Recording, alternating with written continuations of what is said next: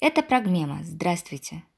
Сегодня мы представляем тизер цикла лекций филолога, лингвиста, специалиста в области детской речи, доктора филологических наук, заведующий отделом теории грамматики Института лингвистических исследований Российской академии наук в Санкт-Петербурге, профессора Санкт-Петербургского государственного университета Марии Дмитриевны Воейковой о детской речи.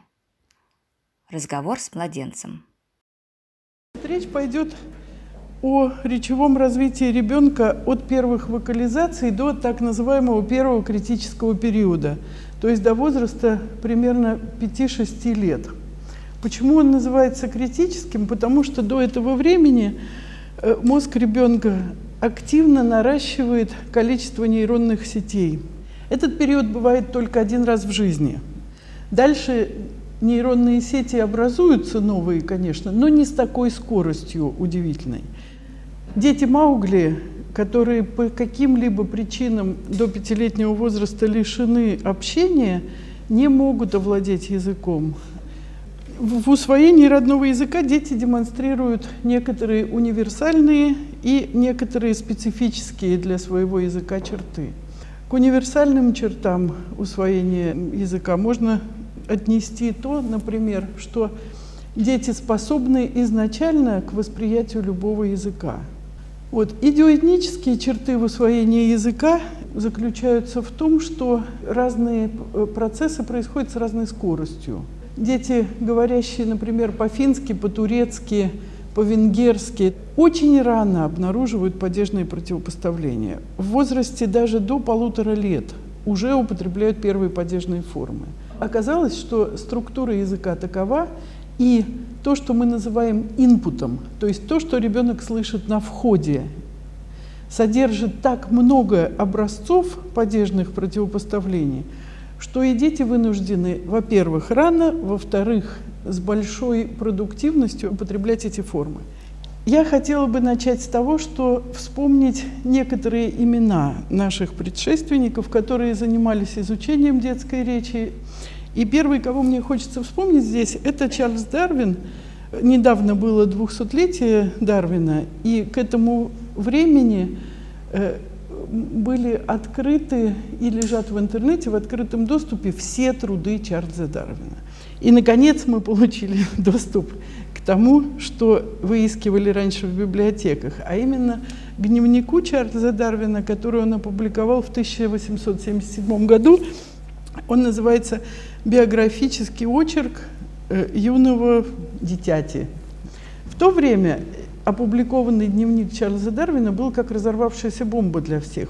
И вот мы видим, что в 1984 году уже русская исследовательница э, Александра Симонович публикует работу о детском языке «Сравнение периодов индивидуального развития ребенка с эпохами человечества».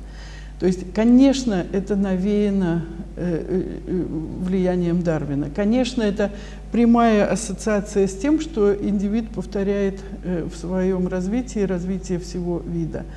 И это первая мысль, которая приходила в голову тогда ученым, что, может быть, мы, глядя на речь ребенка, узнаем что-то и об истории языка. Тот, кто действительно сделал некоторый прорыв, на мой взгляд, в изучении детской речи, это Иван Алексеевич Сикорский.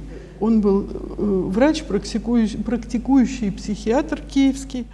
В еженедельной медицинской газете в 1881 году он опубликовал такие заметки о речевом развитии ребенка.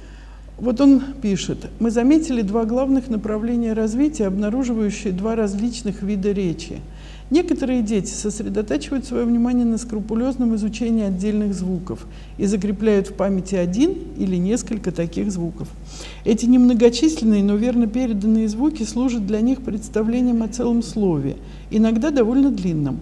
Например, такой ребенок вместо слова «молоко» скажет «мо», «гла» вместо «глазки», «си» вместо «принеси». Другие же в основном сохраняют слоговую структуру слова.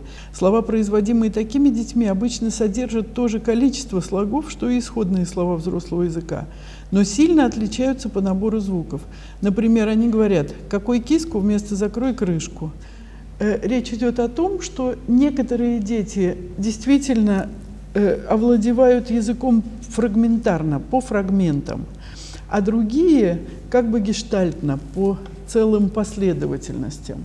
Только во времена Сикорского вот эти вторые дети, которые говорили ти-ти-ти вместо кирпичи, считались более развитыми, как бы, потому что их высказывания были длиннее.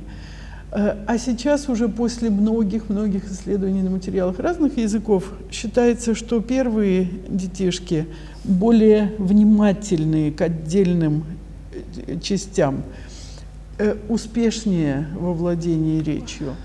Нужно вспомнить еще кое-кого. Например, полемику Льва Семеновича Выгодского и Жана Пиаже. Жан Пиаже является основоположником учения о так называемом эгоцентризме детей – то есть он обращал как раз э, большое внимание на то, что ранняя речь ребенка очень часто не рассчитана на реакцию, не ищет собеседника. Цель монолога ребенка – сопровождение какого-либо действия или замена желаемого действия его проговариванием. Лев Семенович Выгодский, собственно, начинал свою научную деятельность в этой области с того, что э, противился как раз этой установки Пиаже, он обнаружил, что коэффициент эгоцентрической детской речи возрастает почти в два раза в ситуации, затрудняющей деятельность ребенка. Вот интересно, то есть ребенок как бы речью помогает себе преодолеть какие-то трудности. Помимо чисто экспрессивной функции и функции разряда, помимо того, что она просто сопровождает детскую активность, Э, речь э, очень легко становится средством мышления в собственном смысле. То есть начинает выполнять функцию образования плана разрешения задачи, возникающей в поведении, пишет Выгодский дальше. И основная функция эгоцентрической речи, как он думает, это переход в процессе развития речи от внешней к внутренней.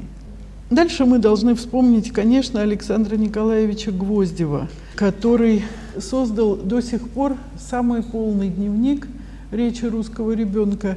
Он начал записывать, когда ребенку э, был едва год, и э, записывал до самой школы почти каждый день то, что говорил Женя. И на основании этого дневника он написал несколько работ. Сначала маленькую статью «Усвоение ребенком фонетики родного русского языка» еще в 27 году, когда Женя только пошел в школу. Этот Женя, родившийся в 20 году, э, во время войны сразу попал на фронт. И в начале 41 года он сразу же был убит. То есть Гвоздев никогда не видел его взрослым сложившимся мужчиной. И поэтому, зная это, мы понимаем, какой это был подвиг со стороны Гвоздева, когда он в 1948 году печатает книгу «Усвоение детьми звуковой стороны русского языка», уже большую книгу, а в 1949 году «Формирование у ребенка грамматического строя русского языка». Гвоздев выдвинул несколько очень сильных теоретических идей, которые до сих пор еще, можно сказать, не проверены. И нужно сказать, что вся логопедическая практика российская основана пока что на данных Гвоздева. Мы вспоминаем, конечно, Романа Осиповича Якобсона. Роман Осипович Якобсон написал, собственно, одну работу, известную по детской речи. Работа эта была опубликована впервые в 1941 году. Называлась «Киндершпраche Афазии und allgemeine Lautgesetze», то есть детская речь, афазия и общие звуковые законы. Он обратил внимание на то, что дети начинают со слов, содержащих губные, то есть те звуки, которые производятся при помощи губ. Если мы сейчас прямо попробуем, то мы поймем, что это звуки м, п, б и, и так далее. Почему?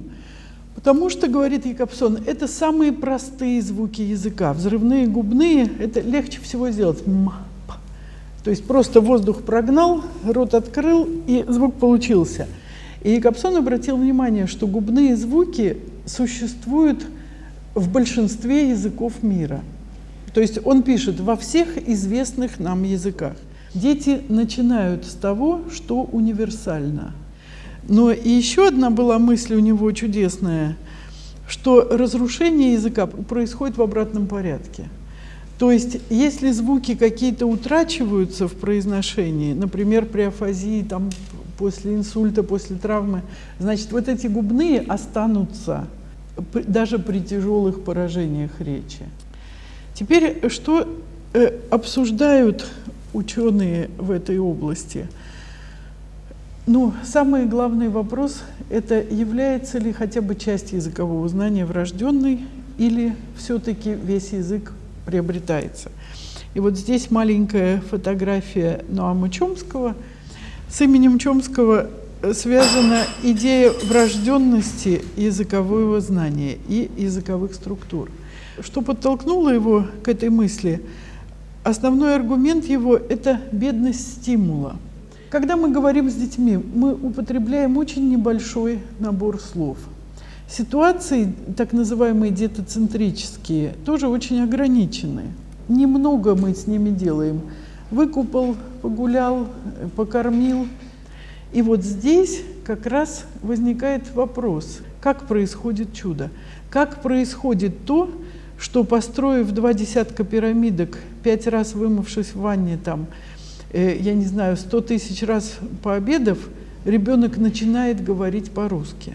Нам никогда не удается повторить больше вот это чудо изучения языка в совершенстве за 3-4 года.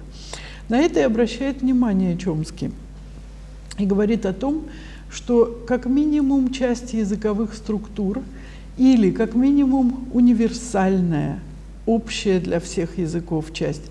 Некоторая общая формула, матрица должна уже быть врожденной. Вот это другой персонаж, который тоже жив и прямо активно даже работает, и зовут его Майкл Томаселло.